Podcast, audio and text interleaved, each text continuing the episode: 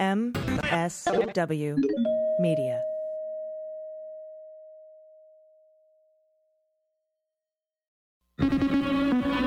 News with swearing.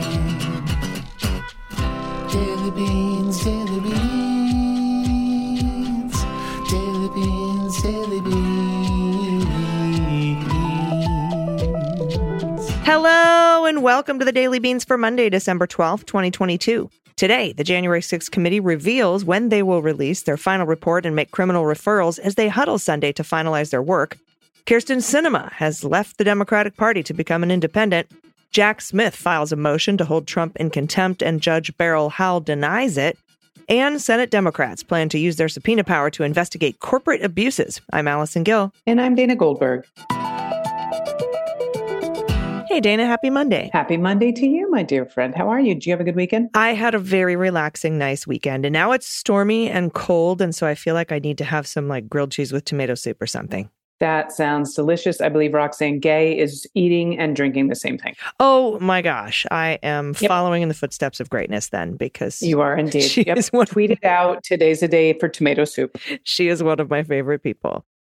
So I think that we've got a really big show today, even though we don't have a guest, because there's a lot of interesting news that's coming out. And also, I just wanted to let everybody know you are coming to us. If Dana's recording sounds a little echoey or whatever, it's because you are where? You're traveling today. I'm in New York. I had a very busy weekend. I was hosting a dinner at the Library of Congress in D.C. on Friday night. I flew directly to New Orleans to perform at the Human Rights Campaign on Saturday. And now I'm in New York City. So yes, I appreciate your patience if for some reason there's a difference in sound on today's recording. Yeah. And there might be like a little bit of a delay or something weird. I just wanted to give everybody a heads up. We apologize in advance for that. It is not on purpose to annoy you. There are so many things we could do on purpose to annoy that. No, I'm just kidding. We would never do that. All right. We have a lot of news to get to. Let's hit the hot notes. Hot notes. All right, first up, Rep. Bennie Thompson. He is the chair of the House January 6th Select Committee. He said Wednesday that the panel's long-awaited report will be released on Wednesday, December 21st. Thompson said the report's release would be coupled with some form of public presentation, the details of which are still being sorted out by committee members. Interesting. The report and accompanying materials will all be posted online, according to Bennie Thompson. He also says any decisions regarding potential criminal referrals will come the same day and will be voted on publicly. Dana, that means they will take a public vote on each criminal referral and they will televise it somewhere. It'll probably run on all the majors, but it'll also probably be on C-SPAN if anybody's interested, although I can't imagine a proceeding like that not being put on the major networks. Another thing to consider, we've heard early reports that like Eastman and Clark and Trump and Meadows will be, referred to the Department of Justice for criminal referrals. Those would probably all go to Jack Smith. When I asked Andrew about that, he had a very interesting answer, Andrew McCabe, on like the most recent episode of Jack, the podcast, which is out now. You can check that out.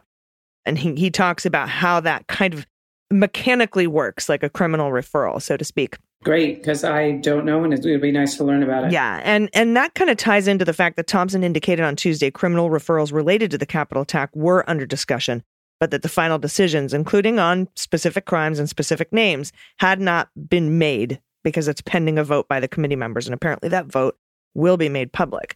So why December 21st? Well, I imagine there's a ton of paperwork and they have to get the vote notifications out in time.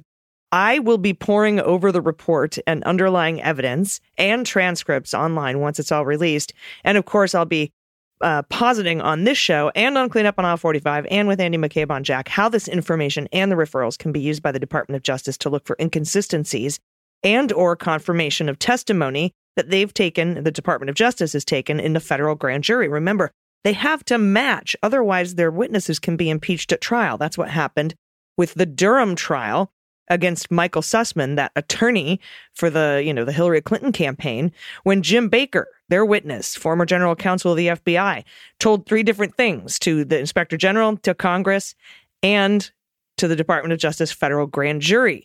So we want to make sure, we know that there are also IG, inspector general investigations into what happened on January 6th and what happened in the DOJ with the Pence pressure campaign. So that testimony the congressional testimony by the 1-6 committee and the grand jury testimony already taken or still to be taken by Jack Smith has to match up. Otherwise, that can blow the case. So that's why they need all that information. I'm sure dozens of reporters will be parsing all this information once it drops. It'll make for a very interesting Christmas full of headlines. I'm sure there's a lot of stuff in there we don't yet know. Oh, I am sure. And this is from Burgess Everett at Politico. Surprising absolutely fucking no one, Senator Kyrsten Sinema is changing her party affiliation to independent, delivering what they're calling a jolt to the Democrats' very narrow majority, and Washington along with it. Now, in a 45-minute interview, the first-term senator told Politico that she will not caucus with Republicans and suggested that she intends to vote the same way she has for 4 years in the Senate. She said, nothing will change about my values or behavior, which is a little fucking terrifying that nothing's going to change about her behavior because she's been a douchebag.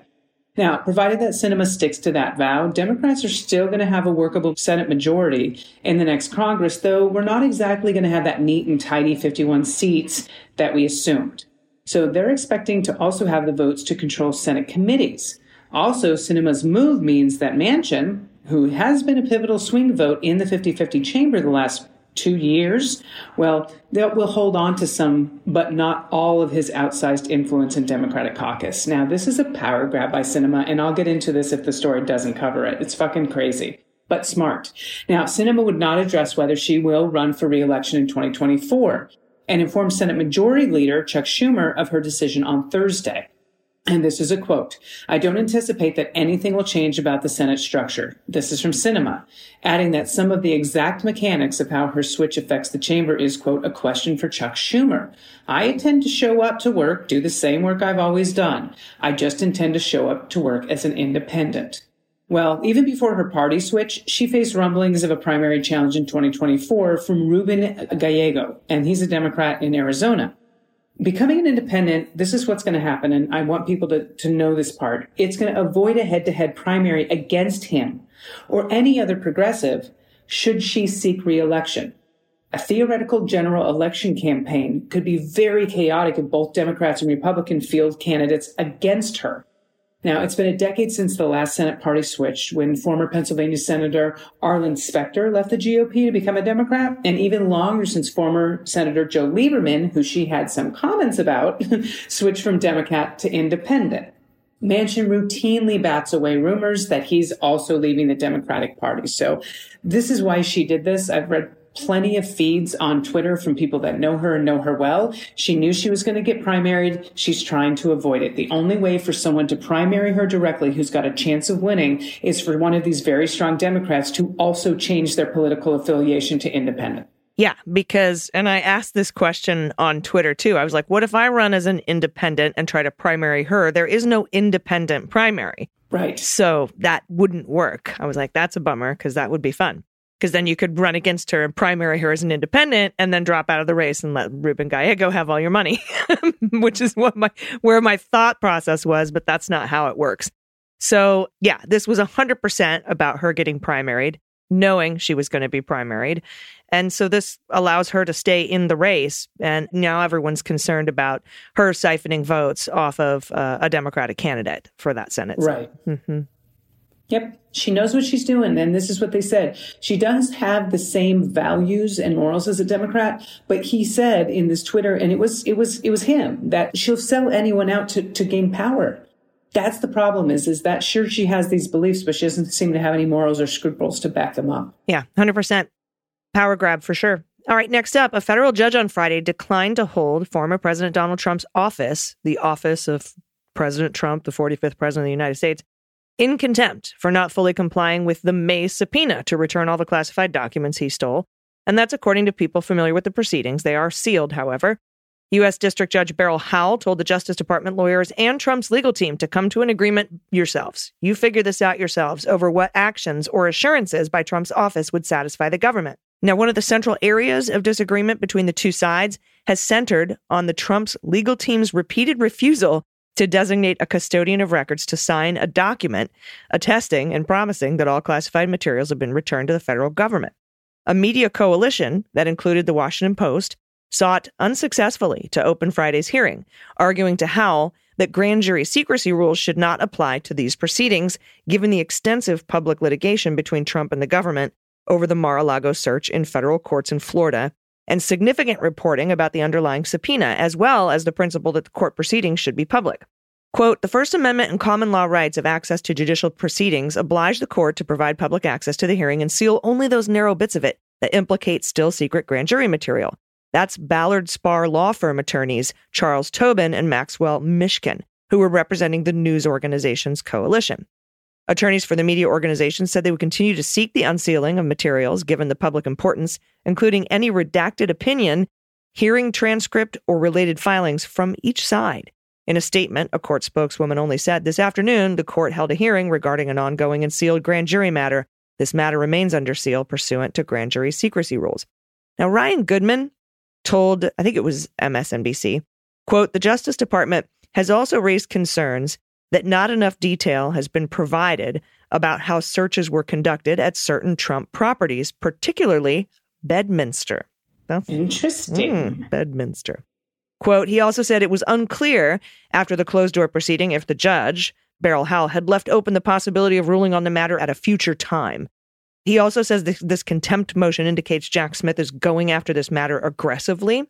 My understanding, Dana, is that Judge Beryl Howell might see this as not yet ripe for contempt. Kind of like how you have to, if you're trying to serve somebody, you can't just try one time and then tell the court, well, we tried. Right. You actually have to go through all this due diligence. And so maybe, and this is, you know, just kind of based on some of the information coming out and what Ryan Goodman said, maybe Judge Beryl Howell is like, look, this contempt charge won't hold. You have to keep trying to come up with a resolution yourselves. And then maybe at some later date, you could bring it back to her and see if she will hold him in contempt. But we'll see. And I'll ask Andy McCabe about it on the next episode of the Jack podcast to see what he has to say. I'm sure he has some examples of this happening in the past that we can compare it to. Sounds great. All right, AG, 2 days after Democrats clinched an outright majority in the Senate, Finance Committee Chairman Ron Wyden, he sent a letter to the biopharmaceutical company Amgen seeking answers to a host of questions involving tax avoidance. And this is a quote, in advance of potential public hearings and proposing new legislative changes, it's critical to understand how Amgen, a multinational pharmaceutical corporation, based in the U.S. with annual sales of $26 billion primarily made to U.S. customers, paid a lower tax rate than a postal service worker or a preschool teacher. That's fucked up. And he's the Democrat from Oregon. He wrote that on Thursday in a letter providing a December 21st deadline for those answers. Now, the subtext of the letter was very clear. For now, this is a voluntary request. In a few weeks, the committee may not ask nicely. Yeah, well, a victory in Georgia this week gave Democrats a crucial 51 seat. Yep, because Warnock was elected, breaking the power-sharing arrangement with Republicans they've had for 2 years under an evenly split Senate. Now, come next year, AG, Democrats will have unilateral subpoena power in many committees to compel investigative targets to provide documents and testimony, and we won't need GOP support for that.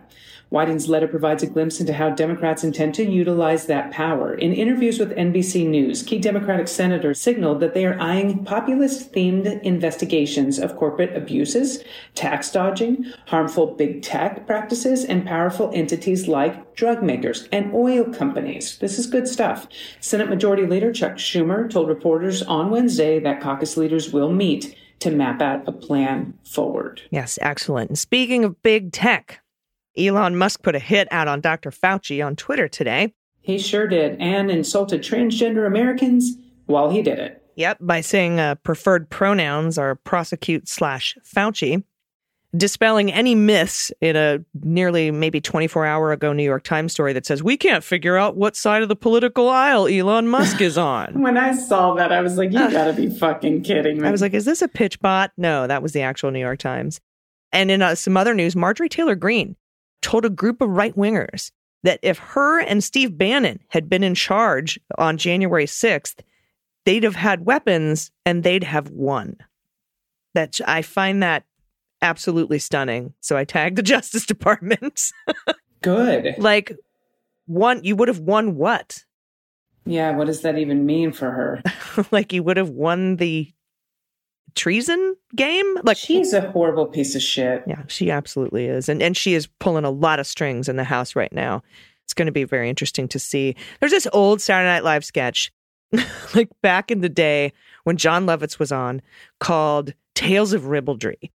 And John Lovitz played this character who would read these, you know, like these old romance novel stories, like, oh, it's a woodsman and the wife of the manor. Oh, let's watch. And he would always be Tales of Ribaldry. And then he would go, let's watch. And he would like a little chipmunk with nuts, like, ooh. Yeah, I remember. And every time I think of the House and them trying to elect a speaker, I just, ooh, let's watch. I have it in my head. Maybe we could dig up a clip somewhere and play it for you. So you know what I'm talking about, because I think people are listening right now. What is she fucking talking about? Hello and welcome to Tales of Ribaldry. I'm your host, Evelyn Quince. Tonight's tale is the ribbed adventure of a lusty bootblack. And we're invited to watch. Let's... Anyway, yeah, so Marjorie Taylor Greene, Elon Musk, the House Republicans, totally normal behavior, right, Dana? Always. Yeah. Always normal behavior. Mm-hmm. Why would anyone think that they all lost their fucking minds? Yep, true. All right, everybody, we'll be right back with the good news. Stick around. After these messages, we'll be right back. Woke AF Daily is your much-needed wake-up call in a weary world. Get woke with my bevy of special guests from the worlds of news and politics, arts, entertainment, and spirituality. Where else can you start the conversation on the latest headlines and end on the importance of rest and mindfulness? Where else can you hear a sitting member of Congress one day and a practicing yogi the next? Where else can you take in the world filtered through the powerful voice of a Black queer woman? Where else but Woke AF Daily with me, Danielle Moody. Hi, I'm Moji LaWodayel from the Feminist Buzzkills Live Pod, the only podcast that helps you navigate the news in this post-pro, anti-abortion hellscape. Each week, with co-hosts Marie Kahn and Liz Winstead, we dissect all the news from that sketchy intersection of abortion and misogyny with providers and activists working on the ground. The cherry on top is we have amazing comedy guests who help us laugh through the rage. Feminist Buzzkills Live drops Fridays wherever you pod. Listen and subscribe, because when BS is popping, we pop off. Everybody, welcome back. It's time for the good news. Who likes good news, everyone? Then good news, everyone.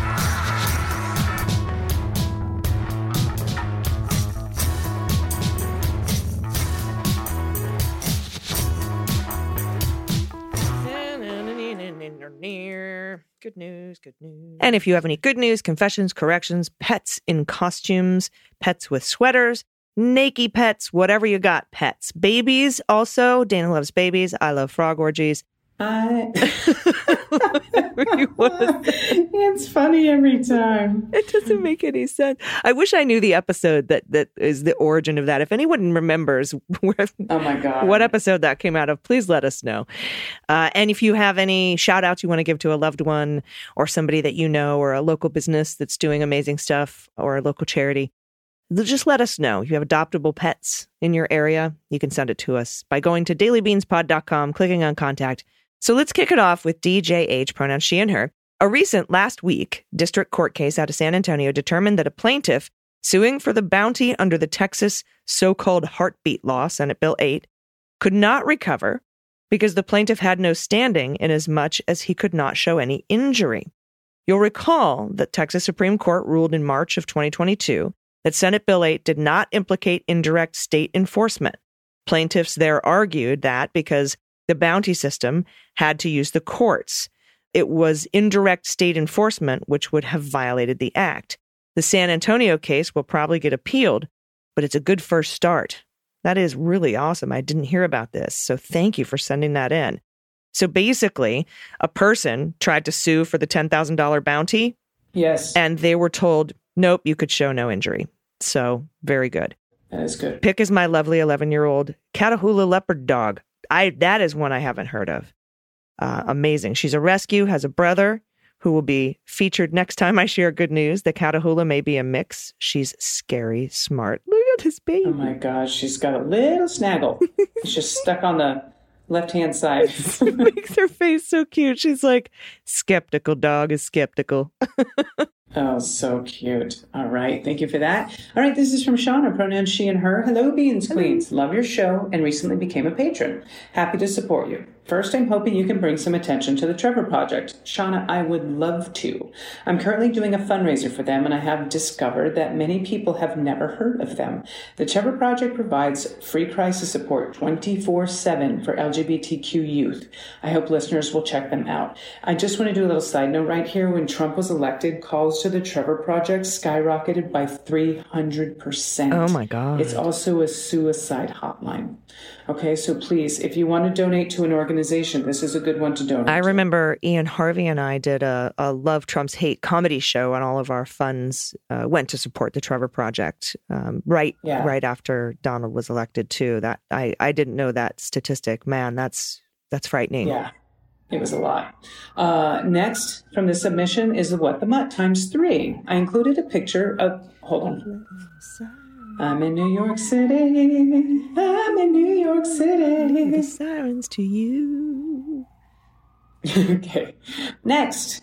What the Mutt times 3. I included a picture of the 3 rescue mutts living in our house. From left to right, we have a 1-year-old Frog. There's your Frog. 7-year-old Bean and 14-year-old Coco. I'm including their DNA results, but you may as well forget it for Frog. He is 16 breed super mutt, but he absolutely adores every human and dog he meets and smothers them with love. So we get daily frog orgies. I told you were going to get your frog orgies. It happened. Nice. Dean and Coco will be a little easier. Thanks for all your hard work. Love your humor, ladies. Oh, my God. Look at these guys. Oh, my God. They're adorable. This whole breed. All right. So from left to right is Brood. Frog. So Frog is the one we might have trouble with. So I'm going to say it's a beautiful dog. There's some Lab and Pitty and Great Dane and Chihuahua and Boxer and Chow. Probably like something that we would never expect, like a Pomeranian or something. Totally. And then let's see. We have Frog and then Bean. Bean looks like Pitty Bull Mess. Oh, I'm all right with that, yeah. And Sharpei. That works. And then, who do we have on the Coco? Oh, the cutest fucking dog is what we have on Coco, if this is the one in the stroller. Yeah. Gosh, what do you think? A little bit as good as it gets, so what is that? It's a... Griffin? Not a Brussels Griffin. Is it a Brussels Griffon? Yeah. Yeah, I think so. And then maybe, let's say, some Chihuahua. Yeah, maybe a little... oh, my God, it's so cute. It really is the cutest. Okay, here we go. All right, let's see. This is in Frog's DNA. Pitty, Cattle Dog, Catahoula Leopard Dog, Chow, Lab. There we go. Chihuahua. That was the weird one. I said Pomeranian, but it was Chihuahua that we weren't expecting. Staffordshire Terrier, Whippet. Okay, that's beautiful. Cattle dog. Yeah, this is just definitely a frog orgy for sure. Here's Bean's breed. Pitbull. American Terrier, Stafford Terrier, Chow Chow. Oh, Staffordshire Terrier, Chow, Lab, and that's it. Okay. Awesome. Okay, I think Coco's breed. Shih Tzu, West Highland. Okay, that makes sense now. Totally does. I was like, I don't know, but now we're forgetting dog breeds is what's happening. Yeah, I think that's probably true. But that is a great combo. I mean, it's like backing out a quadratic equation, right? Like where you have to do a factorial. It seems like you're working backwards. Oh my God. But I see the Shih Tzu and I see the West Highland White Terrier. So cute. And I see a cat in a house. You're up next. Okay. Here we go. Hi, Beans Queen. Sending a picture. Oh, this is Steve and Kathy, by the way. They, them. Sending a picture of our cat, Quidditch. Great name. He found a clever way to hunt birds in our garden.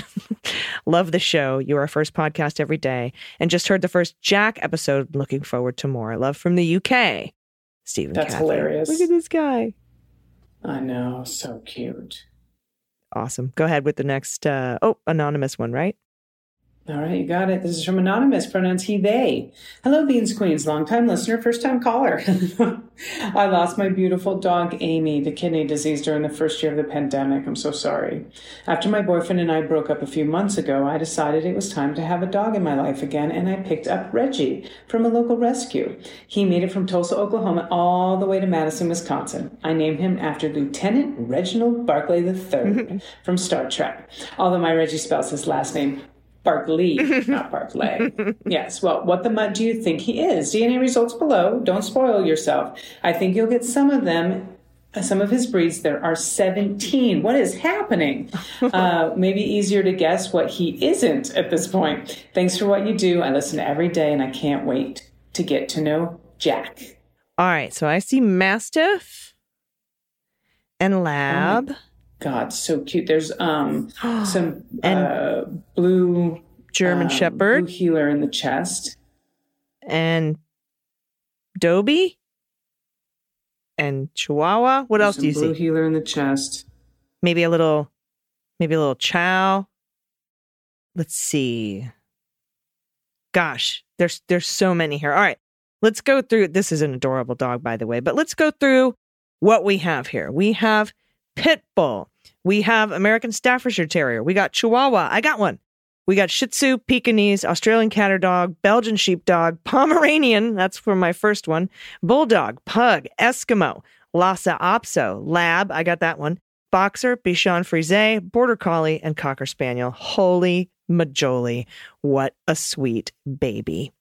All right, this is from Peggy from Northwest Indiana. Her pronouns are she and her. Love AG and Dana, and I'm so grateful for you both. Here's a photo of Teddy Bear, over 70 years old, with a hospital diaper. They use snaps that I brought my daughter home in because I forgot to pack diapers. I love this story. I'm getting ready to celebrate her 52nd birthday, so I'm including a 9-month photo and doing double duty for Pet Pick, my daughter Joni, today with her Mia dog she rescued from a kill shelter in Texas. Shout out to Tracy's Paws. They do wonderful work. Happy holidays. Love the new Jack podcast. Oh my God, this is so sweet. And I got a baby picture from 1971 and now the cutest adult picture with the cutest puppy. Oh my gosh, this is like the hat trick of cuteness. So first of all, the teddy bear, 70 years old, over, with a diaper that you brought your daughter home in 1971. Incredible. And that baby picture is adorable. And then this little doggy. Is there a what the mutt here? Nope. It's just adorable. No, just cuteness. It's pure cuteness. So sweet. Thank you for that. Next up from the Mudex. Hello. Fostered 4 kittens about a month ago. They finally found homes with loving parents. The runt in particular stole my heart, and she's now part of the family and the newest professional cuddle buddy. We named him Jack Smith, and we love him. That is fantastic. This is Jack Smith, the Void Kitty. Oh, the Mudex. I love it. I love this so much. Look at him in the tree, because cats are ornaments. And there's one with, oh my gosh, this is such a cute baby. I love it. Okay, so now the Mudex, to the Mudex, you are now going to have to send us updates on Jack Smith so that we can talk about him, you know, in the podcast, because this is adorable. For sure. Mm-hmm. Yeah, 100%. Thank you, everybody, for sending in your good news. If you have anything you want to send to us, anything at all, you can do so by going to dailybeanspod.com and click on contact. Just a reminder, we are not going to be here during the holidays. I'll probably be posting some videos and stuff on Patreon for patrons. Remember, you can join for, I think as little as $3 a month for the beans. If you go to $5 a month, you get the beans and the Jack podcast ad-free and early. Nice. And yeah, so that's probably how I'll be doing the news for that week. And it might be sparse and few and far between without any rigid schedule, because I'm really trying to give everybody, including myself, a little break. Good. So please note that. There also might be a little interruption and cleanup on aisle 45. So just want everybody to be aware of that. It's the week, between Christmas and New Year's. We'll be back on January, I think 2nd or 3rd. Maybe Monday or Tuesday, depending on how I feel. But we'll dive right back in, going full force. And don't forget, dude, Dana, that January 6th stuff comes out on December 21st before the holidays. Oh, we're going to have some good podcasts because we're going to deep dive into it. It's going to be awesome. Mm-hmm. Yep. And the headlines are going to be, I think, pretty amazing. So I think it might be a very Merry Christmas. It's going to be criminal referrals. Ding, ding, ding. I'm excited. Happy holidays. All right, that's it. Do you have any final thoughts before we get out of here? What are your travel days again, so everybody knows? I will not be in your ears tomorrow, but I will be back the day after. So enjoy AG tomorrow, and I'll be back with you on Wednesday morning. Thank you so much, everybody. Until then, please take care of yourselves, take care of each other, take care of the planet, take care of your mental health. Vote blue over Q. And take someone with you. I've been AG. And I've been DG. And them's the beans. The Daily Beans is written and executive produced by Allison Gill, with additional research and reporting by Dana Goldberg and Amy Carrero. Sound design and editing is by Desiree McFarlane, with art and web design by Joel Reeder with Moxie Design Studios. Music for The Daily Beans is written and performed by They Might Be Giants, and the show is a proud member of the MSW Media Network, a collection of creator-owned podcasts dedicated to news, politics, and justice. For more information, please visit mswmedia.com. MSW Media.